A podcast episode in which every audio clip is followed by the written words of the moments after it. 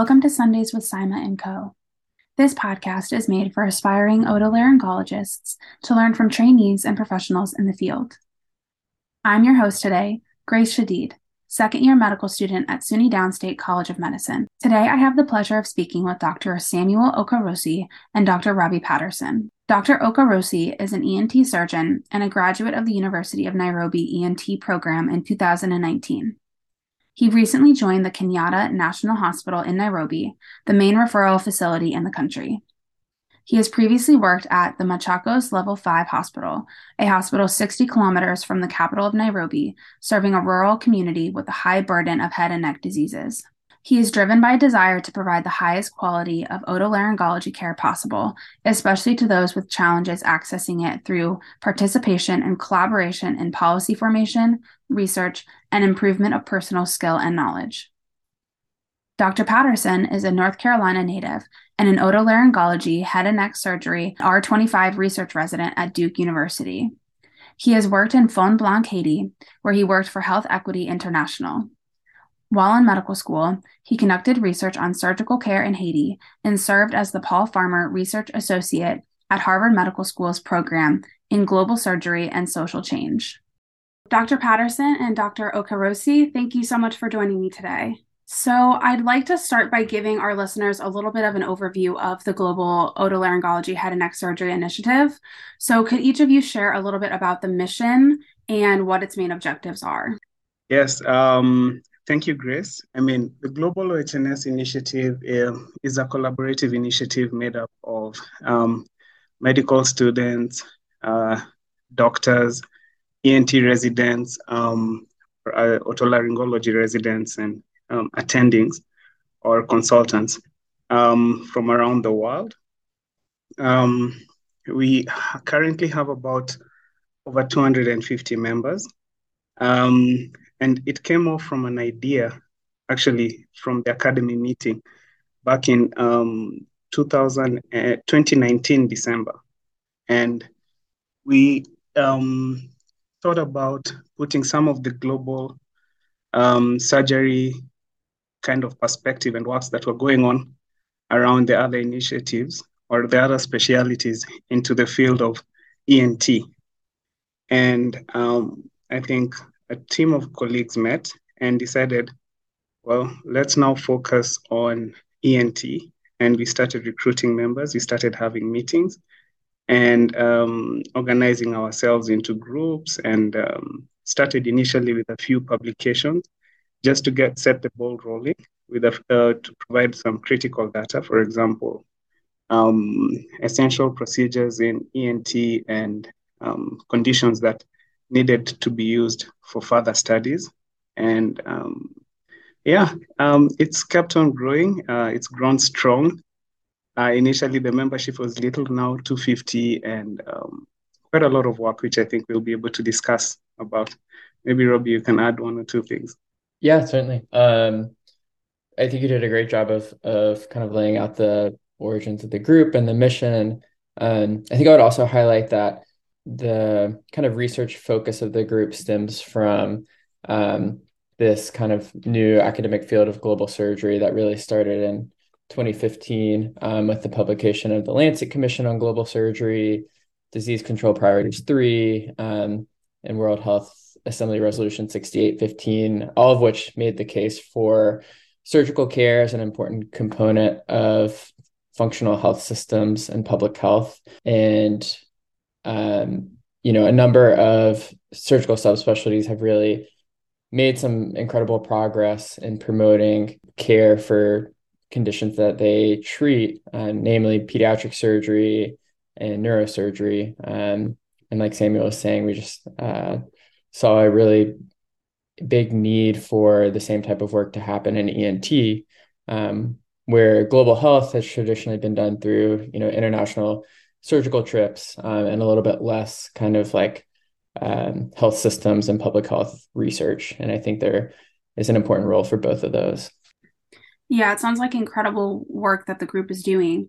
Um, could each of you just give a little bit of background or just share what sparked your interest in joining this group and what continues to inspire you to do work with this group?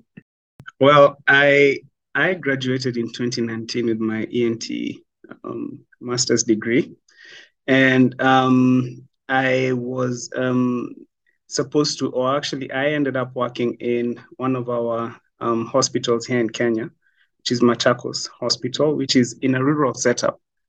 And I think what sparked my interest most is seeing the imbalance of um, resources um, between where I was working and uh, where I trained. I also had an opportunity to travel a bit prior to graduating, and so some of the health systems, probably in Zimbabwe and also in South Africa. And the imbalance in the systems is what made me wonder would we be able to have an ideal situation where we have a basic minimum of quality guaranteed care for you know all patients? Uh, and in my thinking you know um, diseases don't choose uh, patients. You know they can't say that oh you're well uh, you have quite a lot of resources so will affect you more. They affect everybody uh, equally. So I think that's actually one of the main reasons um, why I, I joined the initiative. I, and I'm passionate about it. And hopefully we can get to a situation where we can provide quality ENT care across the board. And I would say that my path to the Global OHS initiative really was kind of developing concurrently with my growing interest in surgery and then ENT um, I, have spent a lot of time living and working in Haiti uh, previously, um, and have had the opportunity to work uh, firsthand with patients who have significant challenges seeking and accessing surgical care.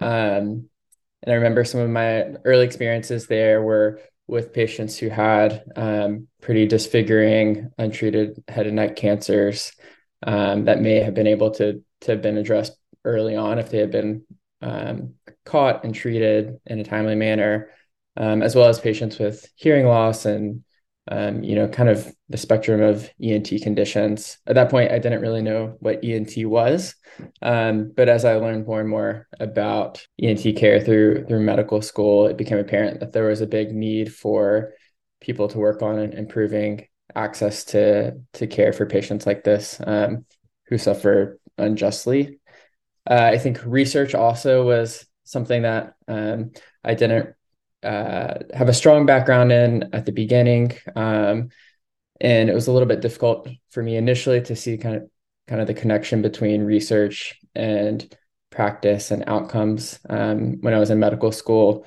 Uh, but I've had some really strong mentors um, in ENT and outside of ENT who have really, I think, shown the importance of research and outlining a problem um, and defining solutions to that problem. Um, and we've seen that, I think, in Haiti, um, not specifically with ENT care, but more surgery in general, where the lack of understanding the state of of surgical care and the burden of surgical conditions really limited the ability of people to make an argument for expanding surgical care. Um, and as that research began to fill in the knowledge, people were able to make a stronger and stronger argument for developing surgery, which has traditionally been kind of ignored or left out as a more complex and expensive intervention. Um, and so I think we see kind of the same trend in ENT, and that's kind of what I wanted to to be a part of by joining the initiative. Um, was beginning to outline, you know, what is the state of ENT care um, where are there opportunities to improve it so patients don't have to suffer unnecessarily like um, we have all seen?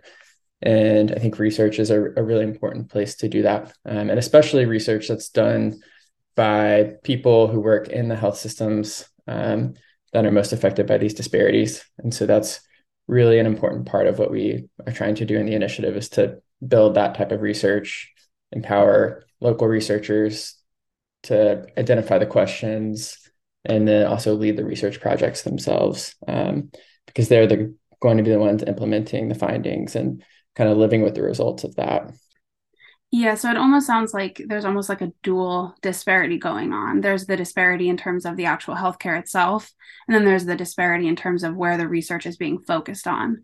Um, and I know you each have kind of alluded to some of the research work that the initiative is currently working on. So, would you like to share any projects that you personally or just the initiative in general are working on currently as it pertains to research? Um, yeah, I think um, we've been very fortunate as an initiative to um, really have um, quite some interesting work being done. Um, published some, and some are still in the process. Um, and you know, our main objective, as we said, was to bring the whole global surgery kind of thinking into ENT as well.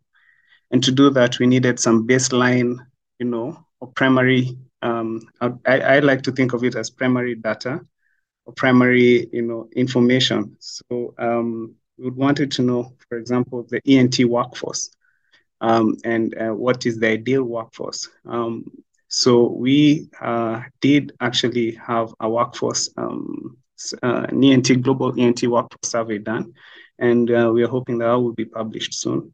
Um, uh, we also do have um, pro, uh, what we call the provider survey, which will focus on, you know, ENT infrastructure, um, training in ENT, burden of disease, and the like. And that will also be distributed soon. Uh, and you provide quite a lot of information that we can use as, and everybody can use to lobby, to advocate, and also to do further research. So I think that's how initially it started. We also have the audiology service, both the provider survey and the workforce. But um, those were, um, as I'd like to frame it, some of the core things that we were focusing on. But if you have a team of guys coming together uh, from around the world with interest in research and asking questions, then you get a lot of um, mm, other topics to research on. And um, I think one of the uh, um, studies that I personally have been involved in is like uh, the Delphi project on priority uh, otolaryngology procedures and conditions. I think I alluded that in the introduction. Um, I think we did a commentary on COVID in low resource settings. Um, uh, Robbie and uh, the team as well, I think he'll speak on that, is uh, we have something on uh, research equity uh, and we have a research equity guidelines, which um, because we are very research based, uh, we we thought that it would be essential to have some form of guidelines to make sure that um, it's reflective of uh, the work and the collaborations that we do have. Um, we've had uh, um, studies done on um, race in ENT. Uh, we have um, the gender disparities group and some of their output as well. So yes, uh, pretty exciting. Yeah, so just a, yeah. a follow up to that, Dr. Patterson, if you want to give more information into what the Research Equity Lab is. Yeah, certainly. Um, so we, I think I've been fortunate to to be involved in a lot of interesting research so far, um, and get to benefit from ideas of, of ENT researchers around the world. Um, as we move forward, we're really trying to to figure out ways to make this research even more collaborative um, and again driven by people who work in the health systems that are affected most by disparities. Um, and so a lot of our conversation and plan has been around how do we foster an environment where people can raise research questions um, that they have based on their experience and then um, obtain support and kind of guidance to develop a research project, implement it, um, uh, particularly when people are um, conducting research in health systems that don't necessarily have the same focus on research and funding for research um, that Grace, you and I like might benefit from in the United States, where we have the National Institutes of Health, um, who fund a lot of re- put significant funding towards research. We have lots of institutional grants. Um, a lot of our promotions and kind of progress in academic medicine is really based on um, or heavily influenced by how productive we are in a research space. But a lot of people um, don't have that infrastructure, don't have IRB support, don't have statistical support. Um, and these are often the places that need um, high quality ENT care the most. And, and so one of the things we're trying to do in the initiative is to to bridge that gap. So when um, an otolaryngologist who doesn't have those resources has an important question that needs to be answered, um, we want to be able to, you know, help them along in that process um, in any way we can, whether it's connecting them with experts, um, you know, connecting them with a statistician. Uh, eventually, as we incorporate as a nonprofit, we would love to be able to support um, researchers with grant funding ourselves, um, again, to kind of eliminate some of those disparities. And one of the other um, kind of ways we're, we're fostering this collaborative research environment is through the development of new labs. Um, so we've had some success in the past with um, a working group that was focused specifically on gender equity in global ENT.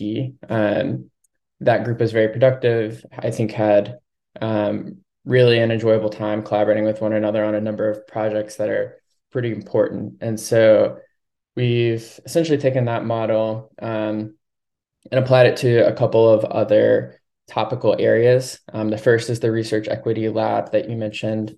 Um, we also have a global OHNS policy lab that's doing policy oriented uh, research and eventually um, we hope ab- advocacy and some policy implementation as well. Um, and I imagine we might have additional labs kind of pop up as people um, propose them on, on different topic areas, such as like global rhinology, other components of research that that really haven't been explored in ENT. Um, so finally, to get to your question about the Global Research Equity Lab, um, this is a small group within the initiative um, just like all of our other projects and labs, it's open for anybody to join. Uh, but the goal of it really is to promote research equity, meaning um, we want to eliminate these disparities in people's ability to participate in research. Um, we also want to ensure that people who participate are commensurately recognized. Um, so authorship isn't dominated by people from high income countries like it traditionally has been in global health um, and that means that you know people from around the world really are are meaningfully engaged in the research from the beginning, um, are you know empowered to participate equally, um, and so that group is doing some research projects as well as um, some advocacy. Uh, projects include uh, recently they've been working on an article processing charges project where they look at fees associated with publishing in open access journals um, and how those are disproportionately limiting people from low and middle income countries from publishing in open access journals, which are which we know are the best read, the most cited, um, and the most accessible journals. Um, but we find that the fees that people have to pay, which often are in the realm of three thousand dollars, are really prohibitive for people who don't have the same kind of institutional support that you and I do again, they're working on um, lots of other projects as well, including um, a commentary and revising the research equity guidelines. Um, so there's a lot going on there. Yeah, I mean, it sounds like the group is incredibly busy with all of the different initiatives going on. How many people would you say are involved in the group, like roughly? That's a great question. We, I think, define our membership pretty loosely. Um, we want to make participation in the group uh, very easy for people. So we don't require any minimum amount. Um, we kind of let people come and go as they have time. And so we, I think, are um, pretty generous with our membership numbers since membership isn't strictly defined. But um, at the moment, we have over 300 people on our list serve. Um, I'd say we probably have about 40 people on average at our large group monthly meetings. Um, and then I would guess we have somewhere between 10 and 14 ongoing research projects. So I think pretty robust membership, um, but it's always very flexible in terms of people participating more and less when they have time. Yeah, it's pretty incredible to hear about everything you have going on over there. Um, so, with that being said, who who gets to be involved with the initiatives, um, and what opportunities are there for people at all levels of training, including attendings, um, people in fellowship or residency, and even medical students or other health professional students, even.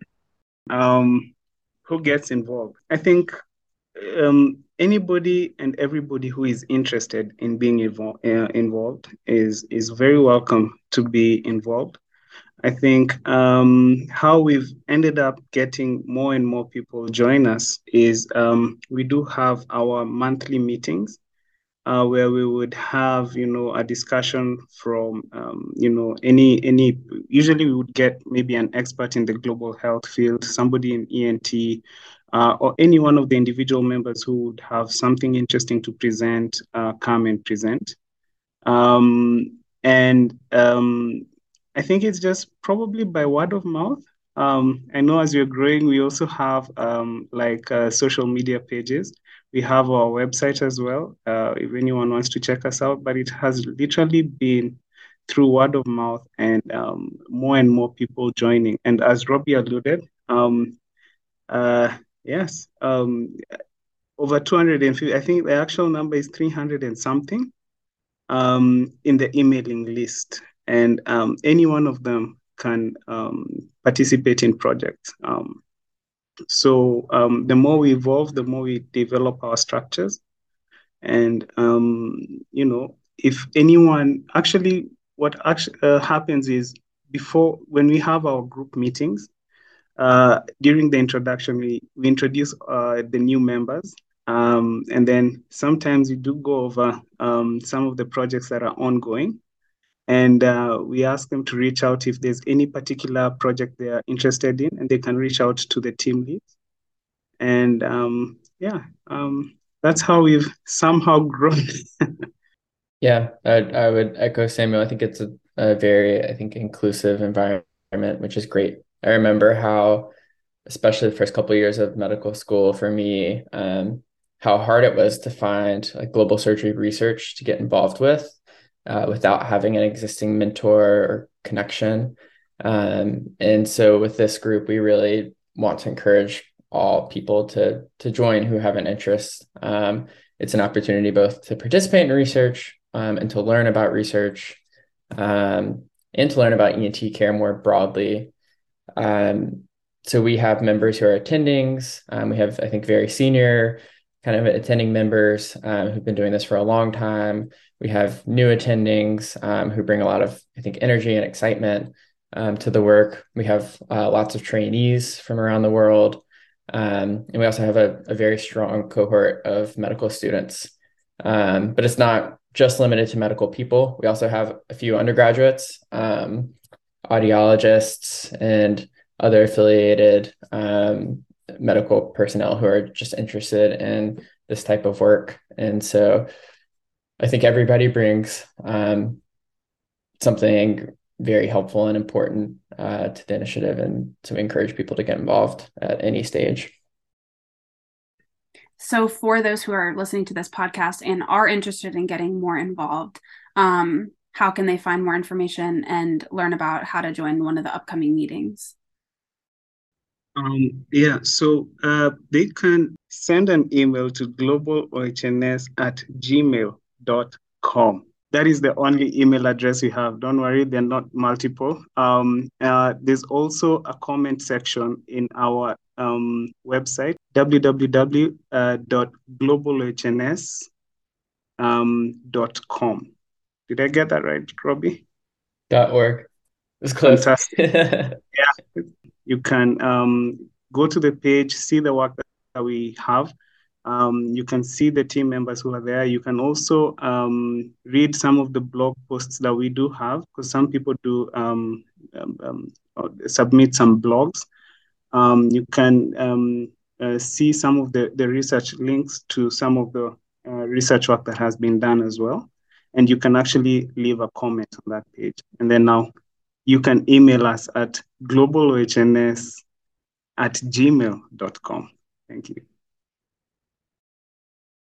Okay, that's perfect. And we can also um, include these links in the show notes as well as tweet them out um, when we share the episode with our listeners. So, before we wrap up, is there anything else that you would like our listeners to know? Um, final thoughts is uh, inviting uh, colleagues and listeners to just join the Global HNS initiative. We do value very different uh, perspectives on things, um, and we think it's very healthy to have um, different perspectives and, and, and discuss things that would probably advance ENT care um, in all regions. So, welcome to the Global HNS initiative if you're interested. Um, join one of the um, research um, groups or um, any of the groups within the global HNS if you have the bandwidth for that. And um, yes, very happy to have anyone join us.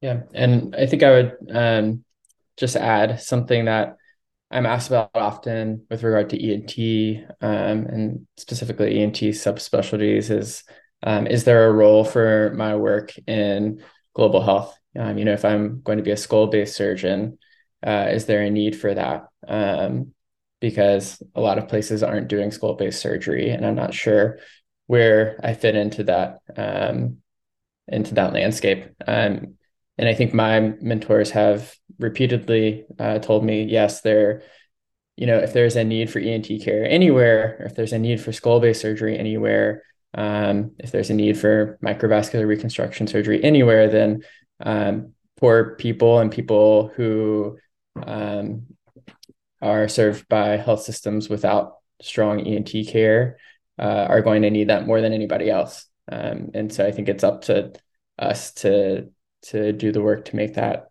um, a reality for people, um, especially if it doesn't exist at this point.